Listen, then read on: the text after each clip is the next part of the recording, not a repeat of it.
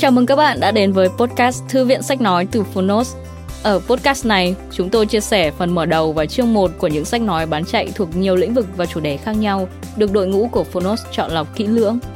Mong là thông qua podcast, các bạn sẽ tìm thấy những quyển sách phù hợp cho bản thân, kiến thức hữu ích cũng như những nguồn cảm hứng cho đời sống tinh thần và sự nghiệp.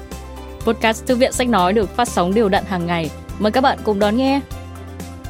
Và nếu yêu thích nội dung này, hãy tải ngay ứng dụng âm thanh số và sách nói có bản quyền Phonos để nghe trọn vẹn cuốn sách. Ngoài ra, Phonos còn sở hữu hàng ngàn nội dung hấp dẫn khác như tóm tắt sách, ebook, thiền, chuyện thiếu nhi, chuyện ngủ, nhạc chủ đề, vân vân. Còn bây giờ, hãy cùng lắng nghe chương 1 của cuốn sách hôm nay nhé!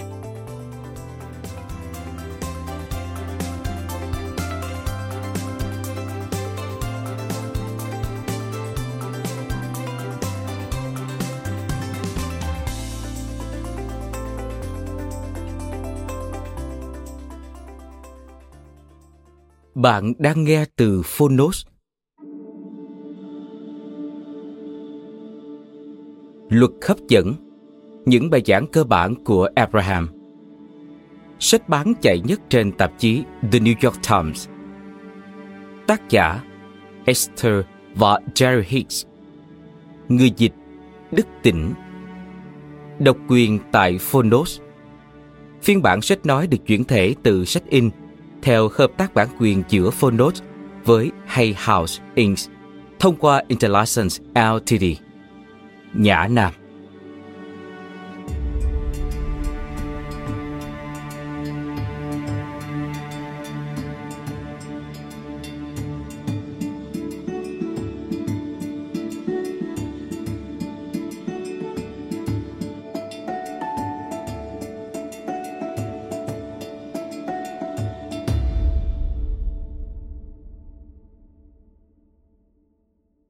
Cuốn sách này dành cho tất cả những ai luôn khát khao hiểu biết và đạt đến hạnh phúc đã đặt ra những câu hỏi mà lời giải đáp nằm trong cuốn sách này và dành cho bốn đứa con đáng yêu của chúng tôi cũng là ví dụ minh họa cho những điều cuốn sách này giảng giải. Laurel, 8 tuổi, Kevin, 5 tuổi, Kate, 5 tuổi và Luke, 1 tuổi. Chúng chưa đặt ra câu hỏi vì chúng vẫn chưa quên.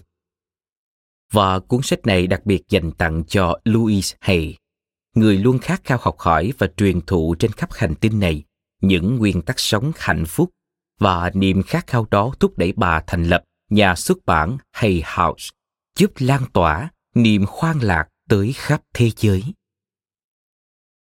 Mời bạn xem nội dung lời giới thiệu được đính kèm trên ứng dụng. Lời nói đầu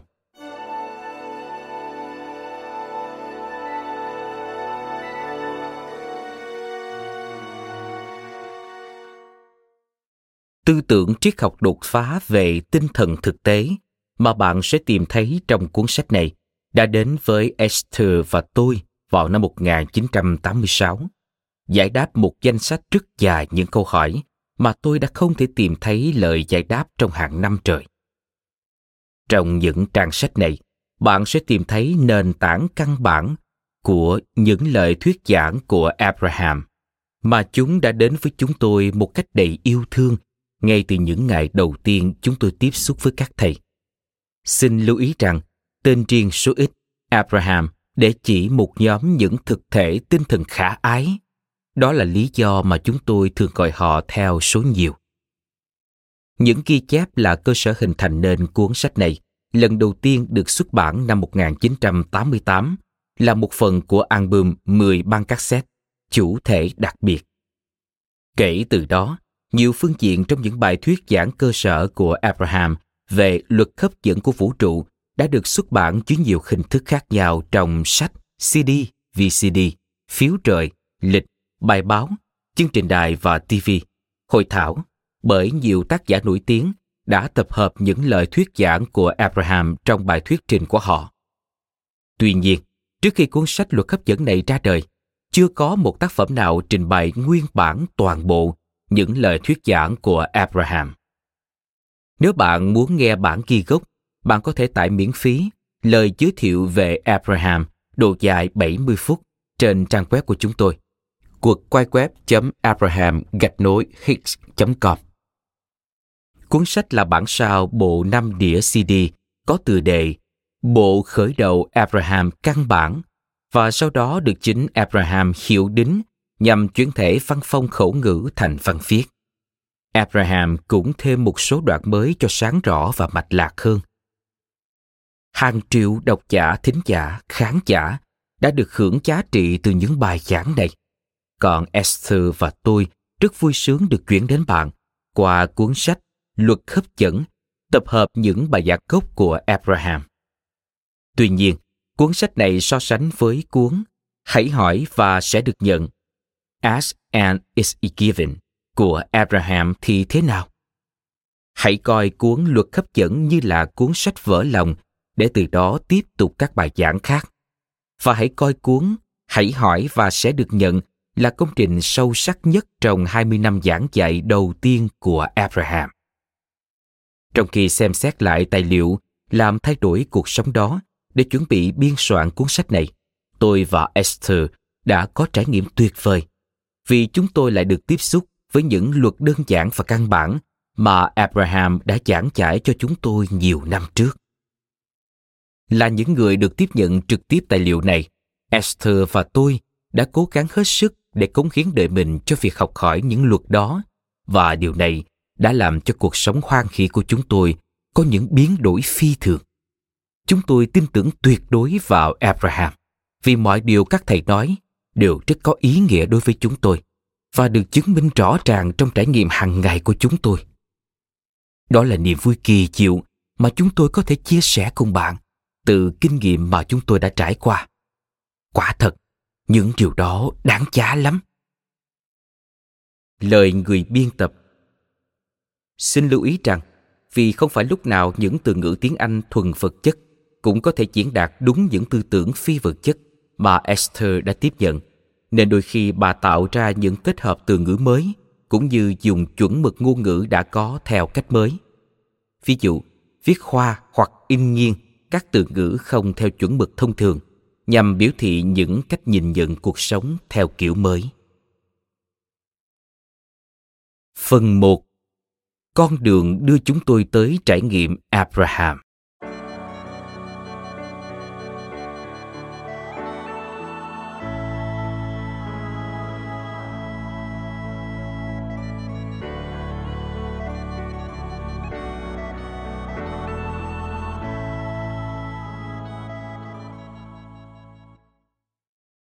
dẫn dập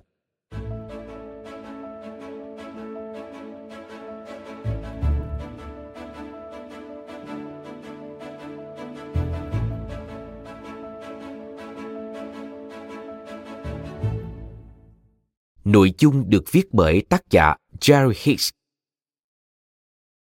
Chúng tôi viết cuốn sách này để dẫn bạn đến với những quy luật vũ trụ và những cách thức thực hành giúp bạn nhận thức rõ ràng và chính xác cách hiện thực hóa trạng thái hạnh phúc tự nhiên của bạn.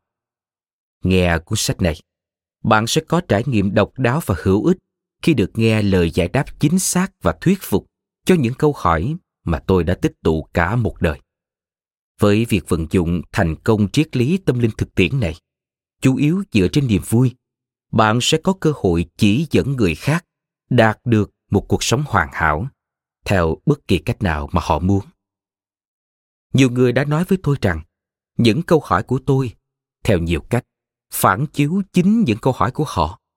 Và như vậy, khi bạn trải nghiệm sự minh xác và sắc sảo trong từng lời giải đáp của abraham, bạn không chỉ bắt đầu có cảm giác hài lòng thực sự bởi những câu hỏi đặt ra bao lâu nay đã được giải đáp, mà còn nhận ra, như chúng tôi, esther và tôi đã nhận ra, nhiệt huyết trải nghiệm cuộc đời của chính bạn đã quay trở lại. Và với nhãn quan tươi mới về cuộc đời, bạn bắt đầu áp dụng những bài thực hành được đề xuất trong cuốn sách này. Để rồi bạn nhận ra mình có thể sáng tạo một cách có chủ ý bất kỳ thứ gì mà bạn muốn làm, muốn là hay muốn có.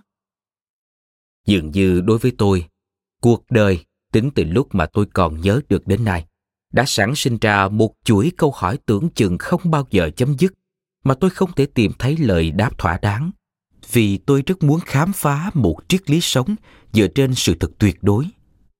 Nhưng khi Abraham đến với trải nghiệm của chúng tôi, hé lộ cho Esther và tôi lý giải của người về những quy luật quyền năng của vũ trụ, cùng với những phương cách hiệu nghiệm giúp chúng tôi biến tư tưởng và học thuyết thành kết quả thực tiễn, thì tôi hiểu rằng những cuốn sách, những người thầy và những trải nghiệm cuộc sống mà tôi đã gặp trên đường đời như một dòng chảy bền bỉ là những bước đi không thể thiếu trên hành trình khám phá Abraham. Tôi thích nghĩ về cơ hội mà bạn có được khi nghe cuốn sách này. Đó là tự mình khám phá giá trị của những gì Abraham đề xuất, vì tôi biết những giáo huấn này đã củng cố trải nghiệm sống của chúng tôi như thế nào. Tôi cũng biết rằng bạn sẽ không cầm cuốn sách này trên tay nếu như kinh nghiệm sống của bạn chưa được chuẩn bị sẵn sàng như tôi để tiếp nhận những thông tin này. Tôi háo hức muốn bạn đắm chìm vào cuốn sách để khám phá những quy luật đơn giản mà quyền năng và những bài học thực tiễn mà Abraham đã đề xuất để có thể bắt đầu thu hút một cách có chủ ý những gì bạn mong muốn trải nghiệm và để có thể rũ bỏ những gì bạn không muốn trải nghiệm. Dòng chảy bền bỉ của các nhóm tôn giáo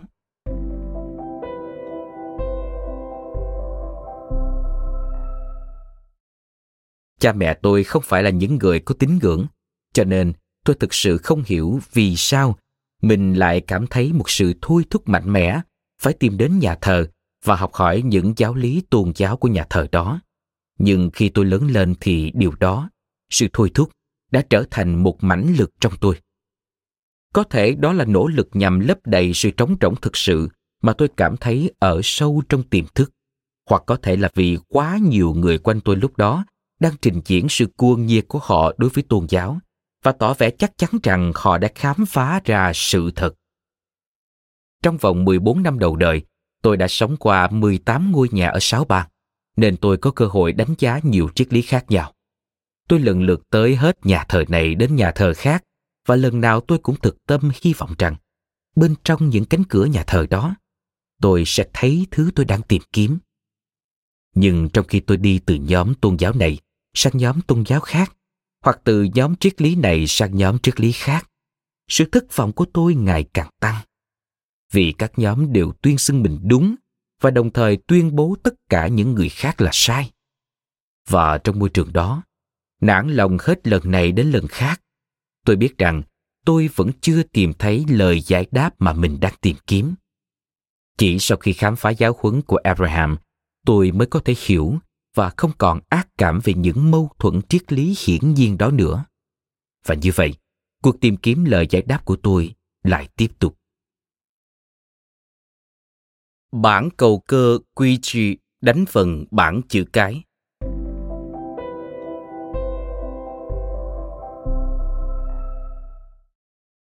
Dù chưa hề có kinh nghiệm cá nhân nào với trò giao tiếp tâm linh quy chi nhưng tôi vẫn có ý kiến rất tiêu cực về nó. Tôi tin rằng hay lắm thì đó cũng chỉ là một trò tiêu khiển, còn tệ hơn thì chỉ thuần là một trò lừa bịp. Vì thế mà năm 1959, khi các bạn tôi ở Spokane, Washington, nói với tôi ý tưởng chơi trò này, tôi lập tức bác bỏ rằng đó là một trò vớ vẩn. Nhưng các bạn tôi khăng khăng nhất mực, rồi họ cho tôi xem trò này lần đầu tiên, nên tôi đã tận mắt chứng kiến một hiện tượng có thật. Hôm đó vì vẫn đang còn tìm kiếm lời giải đáp cho danh sách câu hỏi của cả đời mình. Tôi đã hỏi tấm bảng. Làm thế nào để tôi trở nên tốt thực sự? Lúc đầu với tốc độ đầy kịch tính, tấm bảng đánh phần bảng chữ cái, rồi sau đó chỉ vào chữ đọc. Tôi hỏi, đọc gì? Tấm bảng đánh vần sách. Và sau đó khi tôi hỏi, sách nào? thì nó đánh vần, một lần nữa với tốc độ kịch tính như lúc đầu. A. N. Y. A. N. D. A. L. L. B. Y. A.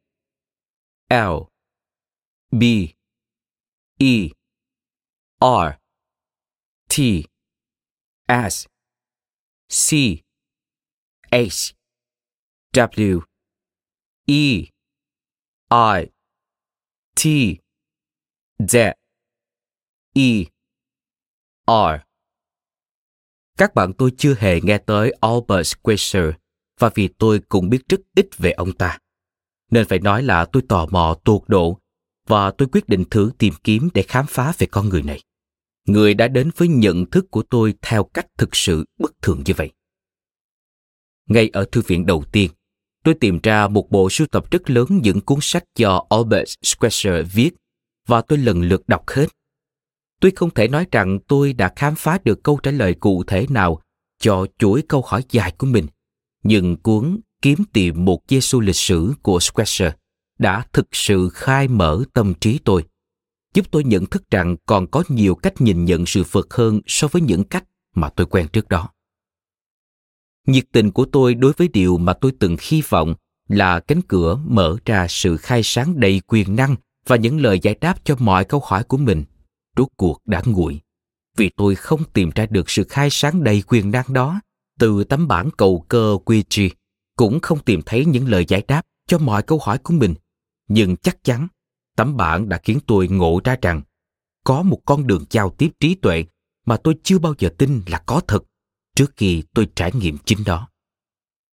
Tấm bản cầu cơ quy chi không hề có tác dụng với tôi khi tôi tự dùng đó cho bản thân. Nhưng tôi đã thử nó với hàng trăm người trong các chuyến đi của mình như một trò tiêu khiển và đã tìm ra ba người thành công với nó. Cùng với một số bạn ở Portland, Oregon, là những người mà tấm bản đã có tác dụng. Chúng tôi đã nói chuyện hàng trăm tiếng đồng hồ với thứ mà chúng tôi nghĩ là tồn tại phi vật thể. Biết bao nhiêu người đã trò chuyện với chúng tôi trong trò tiêu khiển đó. Những tên cướp biển, các linh mục, chính khách, các giáo sĩ Do Thái. Và những câu chuyện thì chẳng khác gì các cuộc trò chuyện hấp dẫn mà bạn tham dự trong những bữa tiệc với đủ mọi loại người, đủ mọi đề tài, đủ mọi thái độ và đủ loại tri thức. Phải nói là tôi chẳng học được điều gì có giá trị từ tấm bản đó để mà vận dụng vào cuộc sống của bản thân hoặc để dạy ai khác. Cho nên một ngày kia tôi đã vứt nó đi, không còn quan tâm đến bản cầu cơ quy Ouija cũng như những hoạt động liên quan tới nó. Tuy nhiên, kinh nghiệm đáng nhớ này, đặc biệt là kinh nghiệm với trí tuệ, đã khuyến khích tôi đọc sách, không chỉ làm tôi ngộ ra rằng ở ngoài đó có nhiều thứ hơn những gì tôi đang biết, mà còn khơi dậy trong tôi ham muốn tìm lời giải đáp, thậm chí còn mạnh mẽ hơn trước. Tôi tin rằng hoàn toàn có thể tiếp cận một trí tuệ có những lời giải đáp thực tiễn cho câu hỏi về cách thức vận hành của vũ trụ, về lý do vì sao tất cả chúng ta ở đây, làm thế nào chúng ta có thể sống đời hoan hỷ hơn và làm thế nào để thực thi những lý do khiến chúng ta tồn tại. Nghĩ giàu làm giàu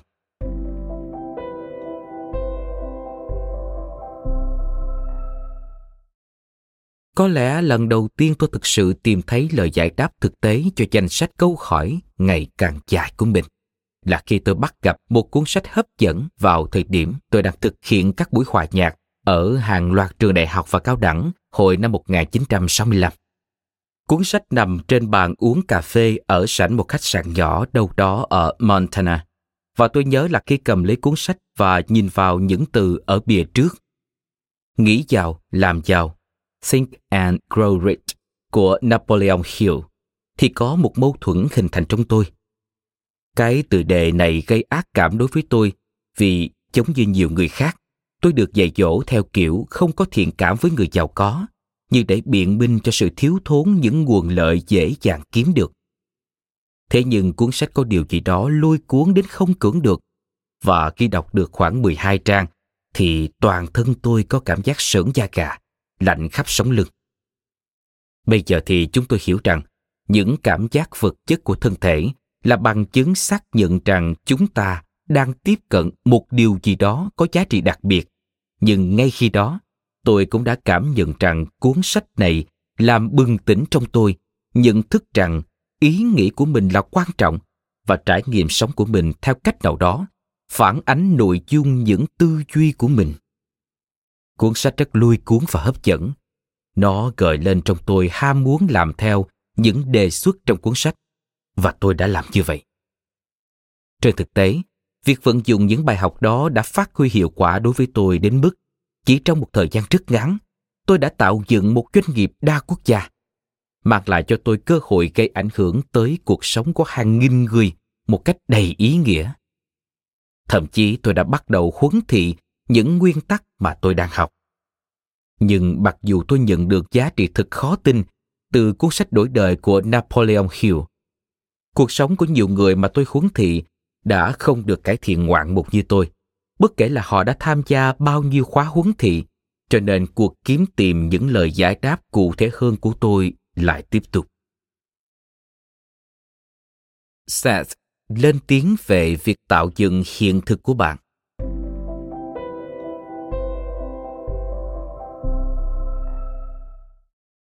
Trong khi cuộc kiếm tìm cả đời tôi nhằm tìm ra lời giải đáp cho các câu hỏi vẫn tiếp tục và mong muốn của tôi tìm cách giúp đỡ mọi người đạt được mục tiêu của họ trở nên lớn hơn bao giờ hết tôi bị phân tán một thời gian bởi cuộc sống mới mà Esther và tôi cùng nhau gây dựng tại Phoenix, Arizona.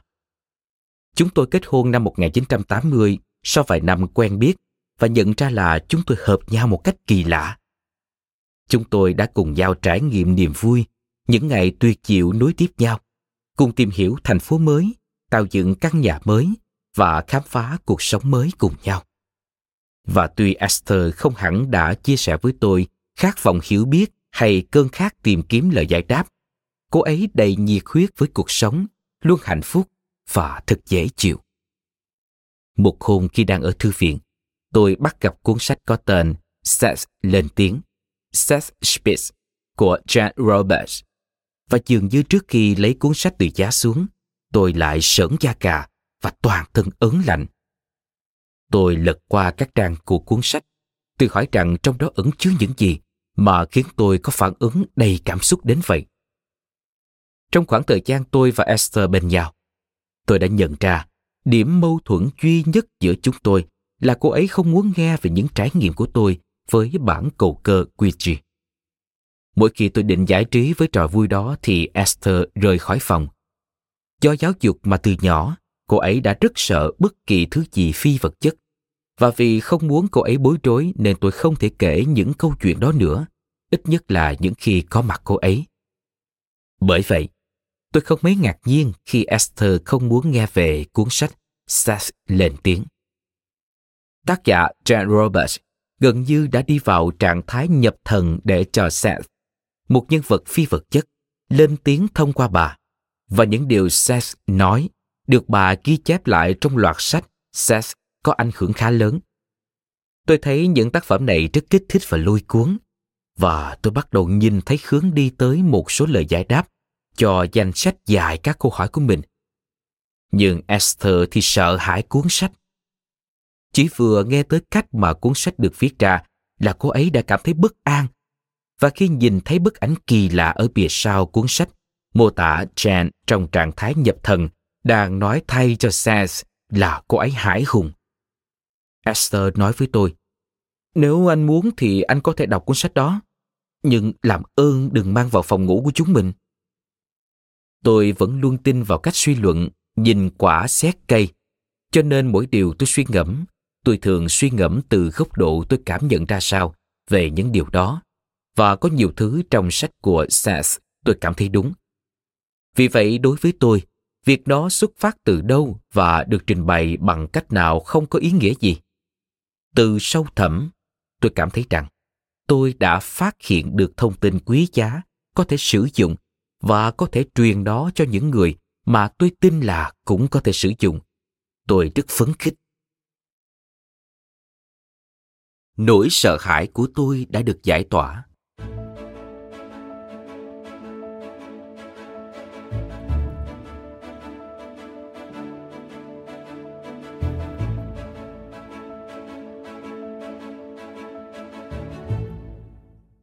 Nội dung được viết bởi tác giả Esther Hicks.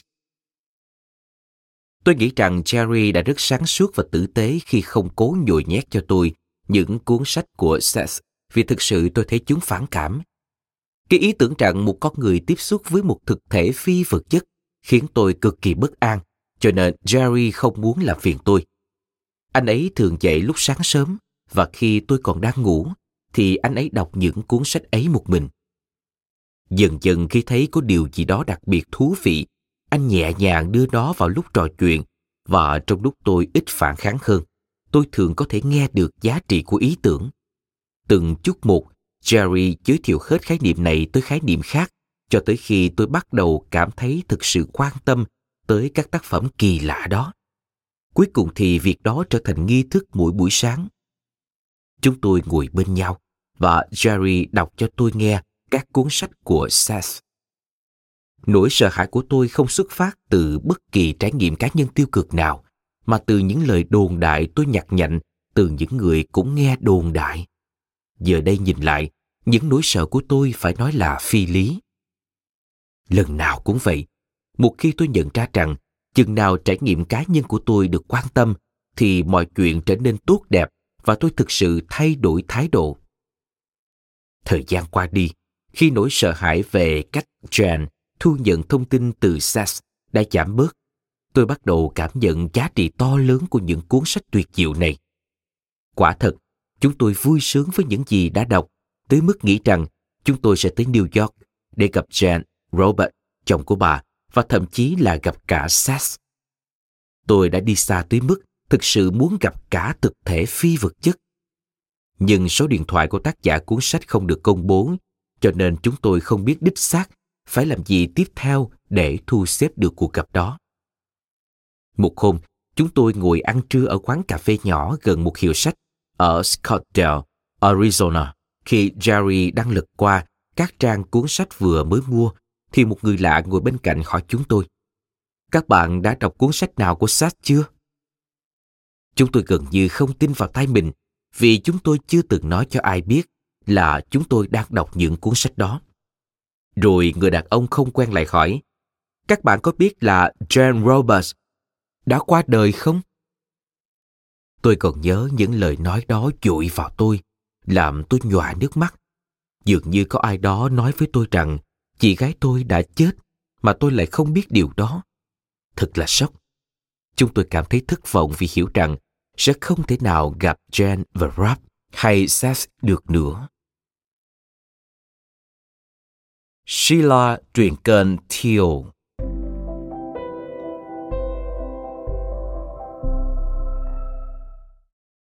Cũng trong ngày chúng tôi nghe tin về cái chết của Jan, hai người bạn và cũng là đối tác làm ăn của chúng tôi, Nancy và Wes, chồng cô ấy, đã gặp chúng tôi để cùng ăn tối.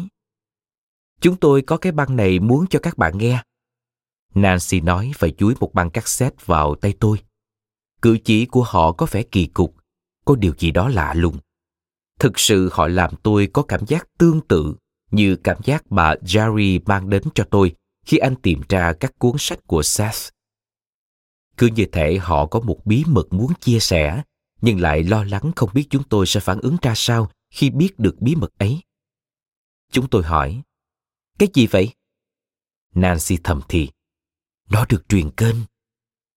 Tôi không nghĩ là cả Jerry lẫn tôi đã từng nghe nói từ truyền kênh trong một hoàn cảnh như thế. Tôi hỏi, bạn nói truyền kênh là có ý gì? Khi Nancy và Quest giải thích ngắn gọn và có phần không ăn khớp, cả tôi lẫn Jerry đều hiểu rằng họ đang mô tả cách thức tương tự như cách mà các cuốn sách của Seth được viết ra. Tên cô ấy là Sheila. Họ tiếp tục. Và cô ấy nói thay cho một thực thể tên là Thiel. Cô ấy sắp tới Phoenix và nếu muốn, các bạn có thể hẹn gặp và nói chuyện với cô ấy. Chúng tôi quyết định hẹn gặp và tôi vẫn còn nhớ lúc đó chúng tôi phấn khích tới mức nào. Chúng tôi gặp nhau trong một căn nhà đẹp do Frank Lloyd Wright thiết kế tại Phoenix. Lúc đó là ban ngày ban mặt và tôi nhẹ cả người khi không có gì ma quái xảy ra. Tất cả đều dễ chịu và không có gì bất an. Và khi chúng tôi ngồi gặp gỡ Thiel, đúng ra tôi nên nói rằng Jerry gặp gỡ Thiel, còn tôi hình như không thốt ra lời nào trong suốt cuộc gặp. Tôi hết sức ngạc nhiên. Jerry có một cuốn sổ đầy những câu hỏi. những câu hỏi mà anh nói là đã thu thập từ hồi 6 tuổi. Anh rất phấn khích, hỏi hết câu này tới câu khác, đôi khi cắt ngang giữa câu trả lời để có thể hỏi thêm được một câu nữa trước khi hết thời gian. Nửa tiếng đồng hồ trôi qua thật nhanh và chúng tôi cảm thấy rất tuyệt. Liệu mai chúng tôi đến nữa có được không?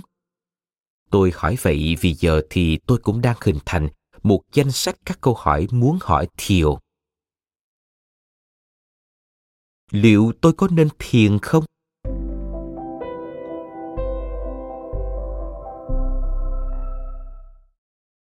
Hôm sau khi trở lại, tôi hỏi Theo thông qua Sheila là chúng tôi có thể làm gì để tiến nhanh hơn tới các mục tiêu của mình. Theo trả lời, xác nhận, rồi cho tôi một xác nhận tuyệt diệu. Tôi, Esther Hicks, thông qua tình yêu thần thánh, nhận ra và thu hút về phía tôi những bản thể đang tìm kiếm sự khai sáng thông qua cách thức của tôi ngay giờ đây, sự chia sẻ sẽ nâng cả hai chúng tôi lên. Jerry và tôi đã biết về những lời xác nhận và chúng tôi đã sử dụng chúng. Sau đó tôi hỏi, còn gì nữa không? Theo đáp, thiền định. Tôi không hề quen biết ai đang thiền và ý tưởng thiền định hoàn toàn xa lạ đối với tôi. Tôi không nghĩ là tôi tự làm được việc ấy.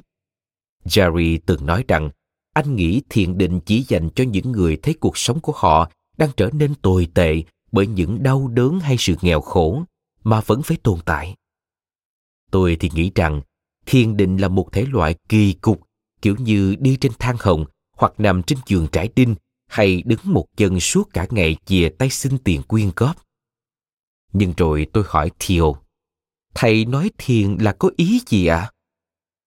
Thiều đáp, 15 phút mỗi ngày, ngồi trong phòng yên tĩnh, mặc quần áo dễ chịu và tập trung vào hơi thở của mình. Khi nào tâm trí bạn bắt đầu nghĩ ngợi lung tung, thế nào cũng thế, thì hãy buông thả ý nghĩ và tập trung trở lại vào hơi thở của bạn.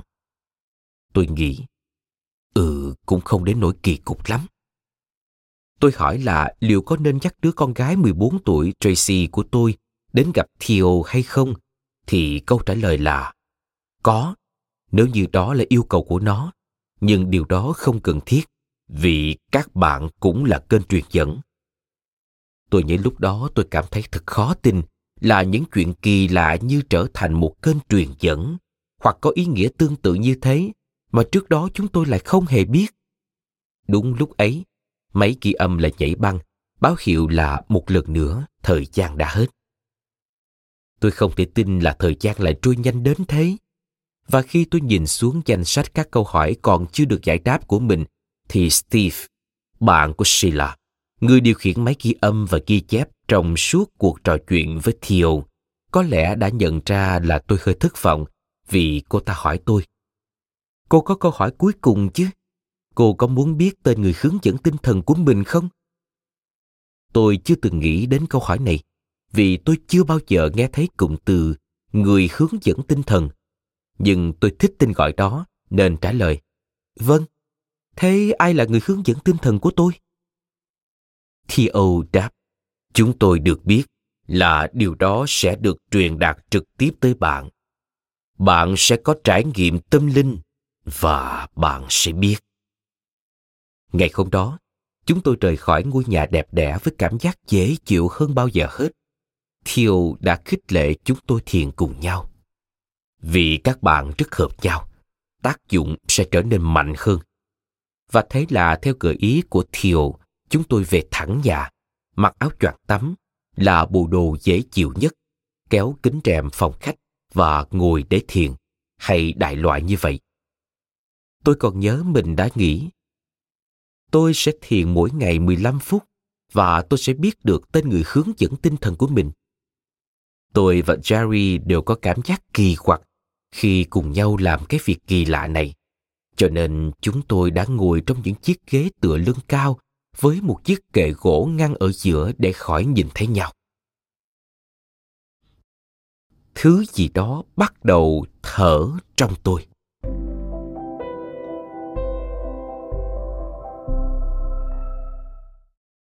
những hướng dẫn của Theo về cách thức thiền rất ngắn gọn. 15 phút mỗi ngày, ngồi trong phòng yên tĩnh, mặc quần áo dễ chịu và tập trung vào hơi thở của mình. Khi nào tâm trí bạn bắt đầu nghĩ ngợi lung tung, thể nào cũng thế, thì hãy buông thả ý nghĩ và tập trung trở lại vào hơi thở của bạn. Chúng tôi đặt đồng hồ tính giờ cho 15 phút rồi tôi ngồi yên trên chiếc ghế to dễ chịu của mình và tập trung vào hơi thở. Tôi bắt đầu đếm hơi thở của mình. Hít vào, thở ra. Gần như ngay lập tức tôi bắt đầu có cảm giác tê tê chạy khắp người. Đó là cảm giác cực kỳ dễ chịu. Tôi thấy thích. Đồng hồ trung chuông báo hết giờ và làm tôi giật mình tỉnh thức. Khi tôi lấy lại ý thức về Jerry và căn phòng, Tôi thốt lên. Hãy cùng làm lại lần nữa. Chúng tôi đặt đồng hồ thêm 15 phút nữa và tôi lại cảm nhận cảm giác thoát ly tuyệt vời đó, tức là trạng thái lân lân không cảm giác. Lần này tôi không còn cảm thấy chiếc ghế ngồi bên dưới. Như thể là tôi đang treo lơ lửng trong phòng và ở đó không còn gì khác. Rồi chúng tôi lại đặt đồng hồ thêm 15 phút nữa và tôi lại trôi vào cảm giác thoát ly ngọt ngào. Rồi tiếp đó tôi cảm nhận được cảm giác khó tin là mình đang được thở qua. Như thể có gì đó mạnh mẽ và êm dịu, thổi không khí vào buồng phổi tôi, rồi sau đó lại hút ra. Bây giờ thì tôi hiểu rằng đó chính là cuộc tiếp xúc mật thiết đầu tiên của tôi với Abraham. Nhưng lúc đó tôi chỉ biết rằng có điều gì đó êm dịu hơn tất thảy những gì tôi từng trải qua, đang chảy qua toàn thân của mình. Sherry nói rằng, khi anh ấy nghe tiếng thở của tôi, có vẻ khác lạ. Anh ấy đã ngó tôi qua kề gỗ và anh thấy tôi đang ở trong trạng thái xuất thần. Khi đồng hồ trung chuông và tôi bắt đầu lấy lại nhận thức về những gì xung quanh, tôi cảm nhận rõ có một nguồn năng lượng đi qua tôi không giống như bất kỳ thứ gì tôi từng cảm nhận từ trước đó. Đó là trải nghiệm lạ thường nhất trong đời tôi và răng tôi đã tê nhưng không đánh lập cập trong vài phút. Một chuỗi sự kiện thực kỳ lạ đã dẫn tới cuộc hội ngộ với Abraham mà đến giờ tôi vẫn còn thấy khó tin. Những nỗi sợ hãi vô lý mà tôi mang theo trong suốt cuộc đời mình vốn không hề có cơ sở thực tế nào từ kinh nghiệm sống của bản thân tôi đã được giải tỏa. Và thay vào đó là cuộc gặp gỡ thân ái và riêng tư với năng lượng nguồn. Tôi chưa hề đọc bất cứ điều gì khiến tôi hiểu thực sự chúa trời là ai hay là gì. Nhưng tôi biết những gì tôi đã trải nghiệm, đích thị là thứ đó. Năng lượng nguồn. Cảm ơn các bạn vì đã lắng nghe podcast Thư viện Sách Nói. Podcast này được sản xuất bởi Phonos, ứng dụng âm thanh số và sách nói có bản quyền dành cho người Việt. Hẹn gặp lại các bạn ở những tập tiếp theo.